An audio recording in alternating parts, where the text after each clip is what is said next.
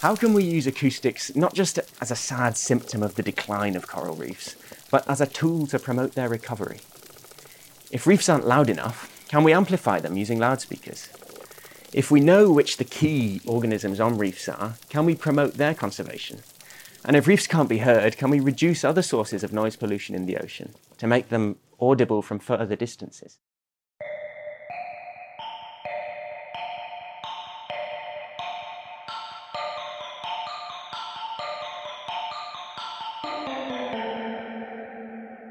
I'm Marcy Trent Long. This is season 13 Asia's Noisy Oceans. And I'm Stella Chan. Our team at Sustainable Asia partnered with China Dialogue to produce this new season.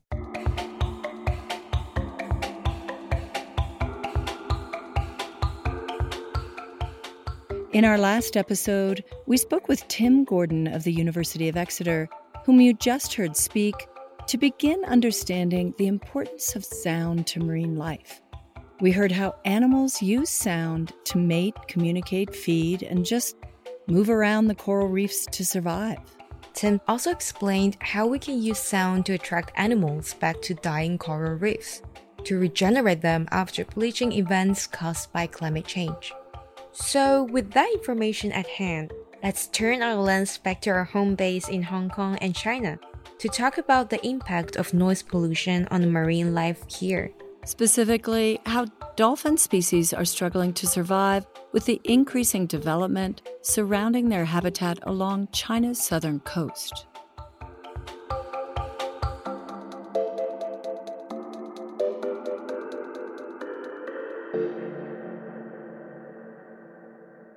The Chinese white dolphin is actually pink. This unique species was first recorded as living in the Pearl River Delta around the 17th century. But this dolphin species is endangered, with only 37 of them left in the waters surrounding Hong Kong. So we decided to reach out to Sarah Yip, a marine crusader in Hong Kong waters, hoping to protect the remaining dolphins to learn more. Okay. Okay. Mm. So, shall we start on the English side first? Yeah, it's just a record, right? It's not like live. No, no, no. This is not live. I'm Sarah Yip. I just a very ordinary Hong Kong people. We didn't actually plan to start the marine conservation. We actually quit our job in 2015 and travel around the world. And then when me and my fiance Rex, we come back to Cheung Chau Island where he born and raised, we decide to buy a boat. That is how we start our sea life on Cheung Island. Cheung is one of the many islands that form an archipelago around the waters of Hong Kong. It is nicknamed the Dumbbell Island due to its shape on the map. It was traditionally a fishing village, and it is near the habitat area of the Chinese white dolphin.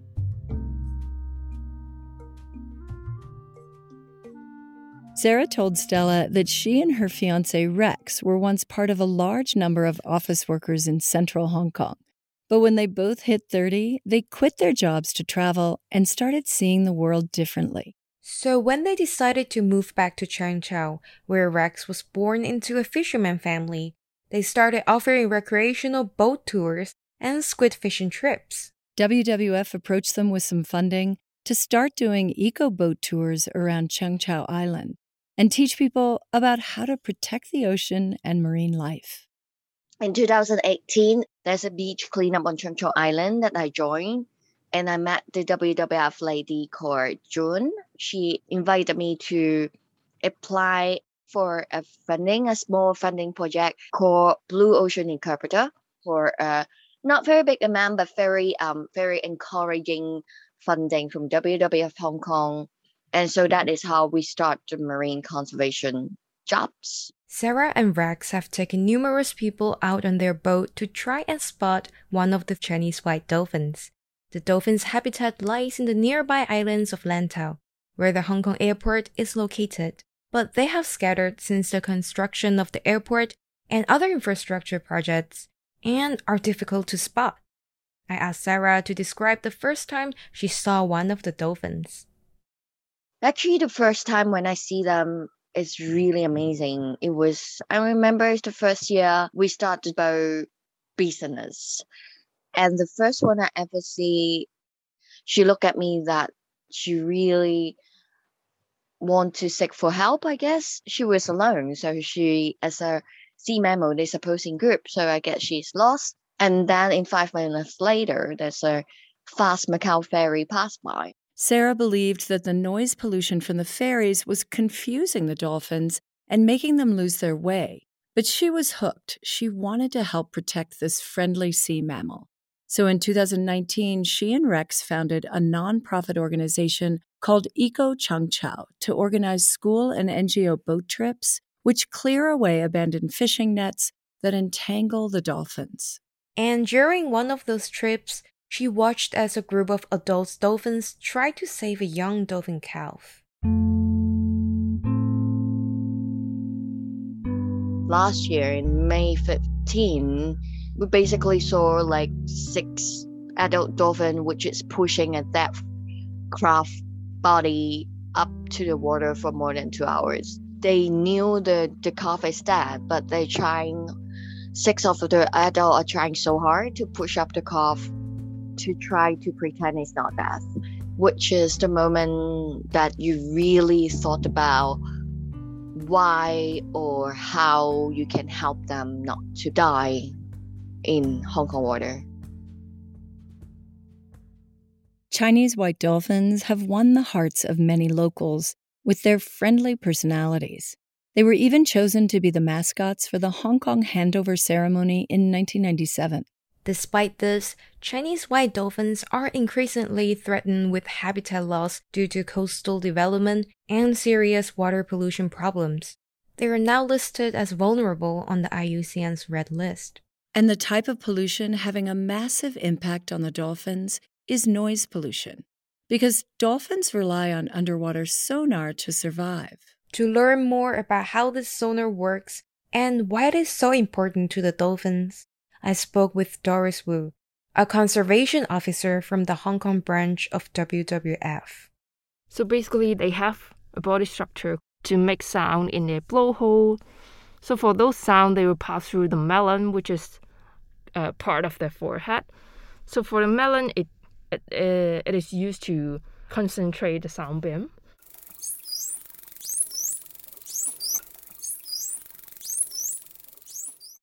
So when they emit the sound signal and hit any obstacles in front of them, so the sound wave will be bounced back and then will pass through the lower jaw of um, the dolphins, and then eventually the vibration will be transmitted to the ear bone and and become a sound signal.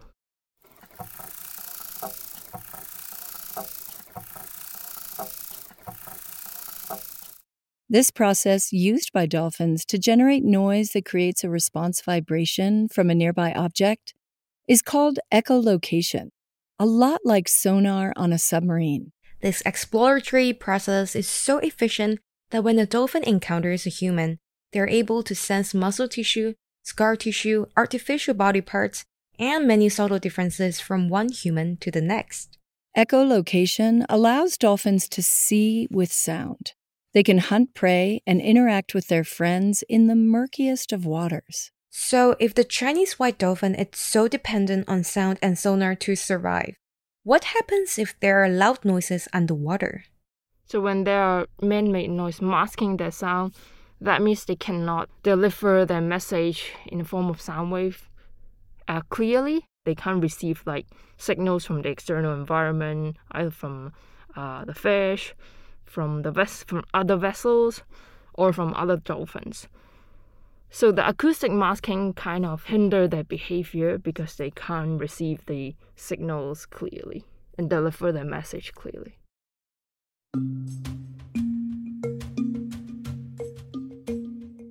Underwater noise pollution is a problem in Hong Kong waters and also in nearby Shantou Harbor, further east along the southern coast of China.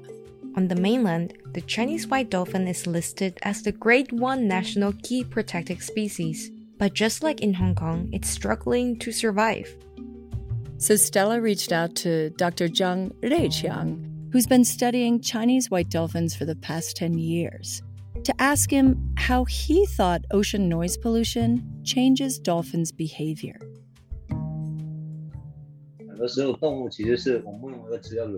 In many cases, animals develop resistance and will change the way they act. So, our current research on ocean noise is more about how it influences animals' behavior, because animal uses different tricks to adjust to ocean noise. Dr. Zheng also told me that in his research, dolphins increased the volumes of their echolocation sonar technique to offset any clamor. But if the sounds are too loud, the dolphins become very nervous and will avoid the nearby area as much as possible. You can refer to other similar individual sized toothed whales, such as bottlenose dolphins. As far as we know, their sensitivity to sound is actually much higher than that of humans. Even a sound at low frequency, which is tolerable for us, will make them very uncomfortable and change their behavior.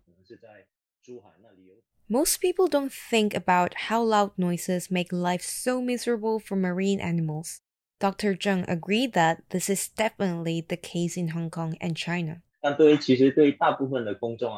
In fact, 90% of China lives in the coastal areas, and for most of the public, they aren't even aware of the white dolphins in their nearby waters, not to mention understanding the impact of noise pollution. In fact, this is a difficult social problem because we often view human problems to be far more important than those of other species. So, until we devote more energy to protecting other species in the future, people may not be concerned about marine noise pollution.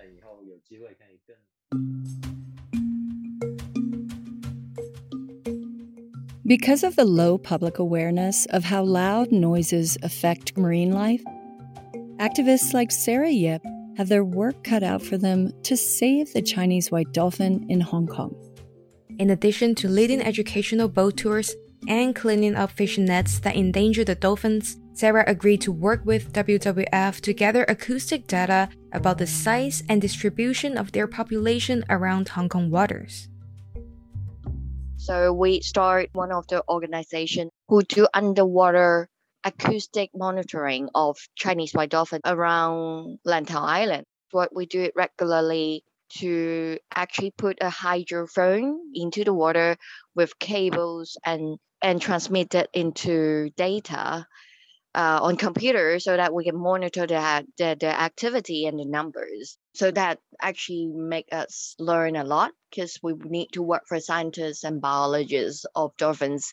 Just like Tim Gordon, Sarah believed it was easier to use their hydrophones to track the dolphins rather than relying on visual sightings.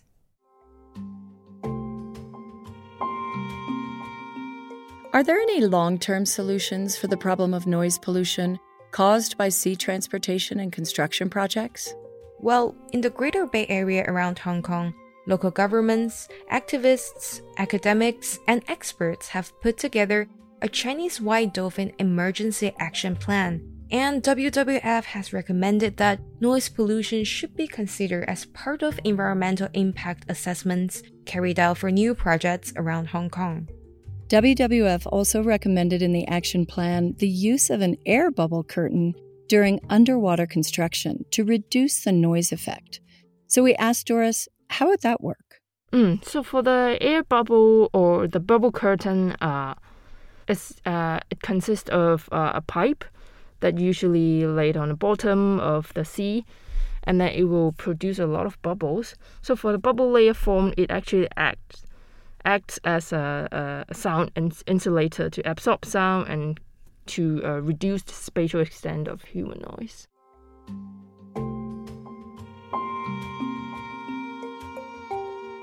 It's not that widely adopted because um, the cost of um, setting up such structure is actually very high. So, um, but we, we strongly recommend like for projects that could emit like very serious human noise, especially those involving um, piling works. We really recommend like project proponents to allocate um, some money to do that because they will have to um, ensure that the underwater noise impact uh, arising from the construction work should be minimized to, to fulfill what's stated in the um, EIA, uh, EIA ordinance. The EIA ordinance in Hong Kong requires all companies to submit an environmental impact assessment of their project to the government and the public for comment. And that includes construction projects and any new shipping or ferry routes. So, this is actually one of the standard measures, at least in Australia and New Zealand. So, overseas is actually quite widely adopted because it has been proved very effective, and this can effectively minimize the underwater noise impacts and also like keep it at an acceptable level that doesn't really uh, impact the wildlife or deteriorate the habitat too much. But Dr. Zheng sees the solution to noise pollution and its impact on dolphins differently. 预防性的措施就是说你，你你采用了这一种 he says that the bubble wall is simply a mitigation measure that may or may not be effective. It's better than nothing, but the better solution is preventative. Only allow blasting in areas where there aren't Chinese white dolphins.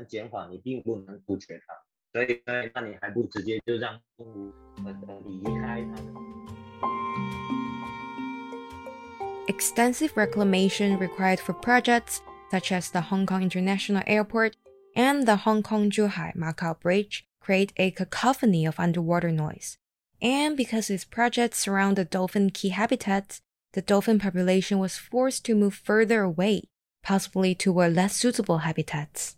During construction of these projects, the Hong Kong government took the view develop first and conserve after. Stella asked Doris of WWF Hong Kong what she thought of this. So we don't think this approach is good because if you just conserve after you've destroyed something, we can't really ensure that when we set up a marine park, the animals will come back and we can like restore the whole uh, habitat 100%. So what we recommend is that uh, for the Hong Kong government or uh, the project proponent, so they should take a very proactive and precautionary approach to do protection before any damages are done in view of the very um, significantly declining population of the Chinese white dolphin in Hong Kong and also the broader um, Pearl River Delta. After the Hong Kong airport first phase of construction was complete, the government established two small marine protected areas near Cheung Chau for the Chinese white dolphin. So we are actually quite happy to see the government setting up more marine parks for the dolphins. But in the meantime, we also want to highlight that they will have to consider the effectiveness of the marine park in terms of uh, the key area coverage and the management strategies. Settlements of Chinese white dolphins can be found year round in five areas of Hong Kong, but only two of these are designated as marine parks. And fishing is still allowed in the designated marine parks, which means fishing vessel noise pollution and the risk of dolphin bycatch by fishermen continues.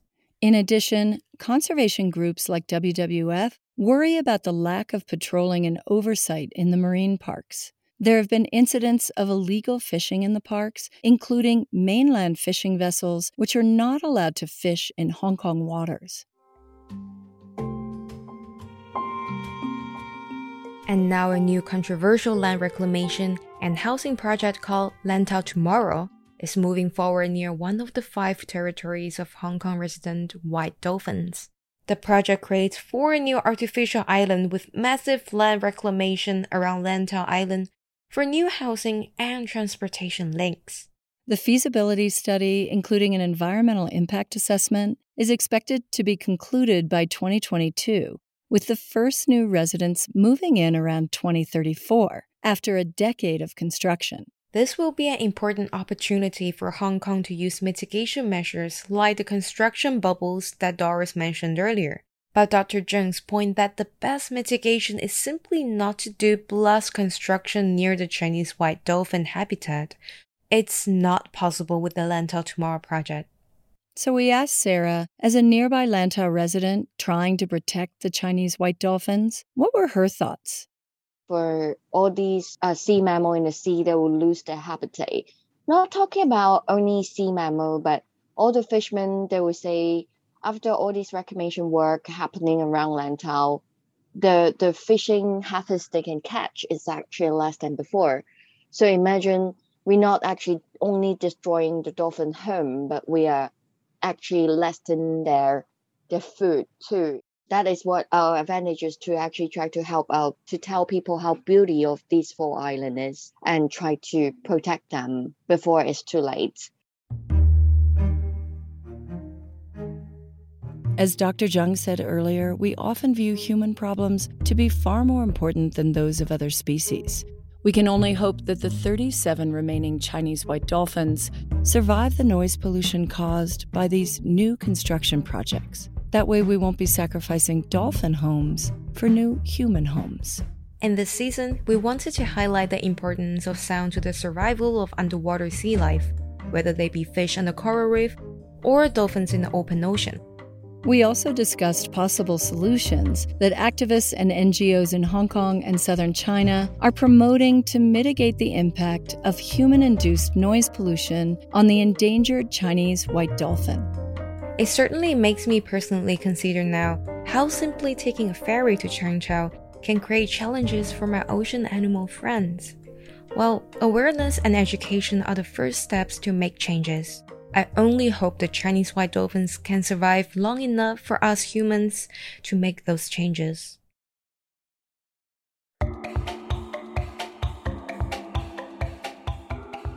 This season is brought to you by Sustainable Asia in partnership with China Dialogue. It was hosted by me, Marcy Trent Long, and Stella Chen. Bonnie Au was producer alongside associate producers Stella Chen and Wu Yu Fei.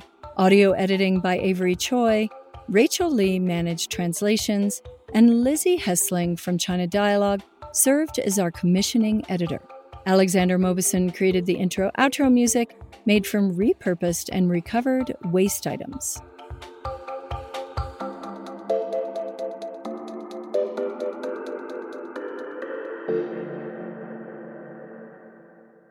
If you like what you hear, please tune in to our new show, Green Bites. You get all the news about Asia and the environment in 10 short minutes every week. The name of it again is Green Bites.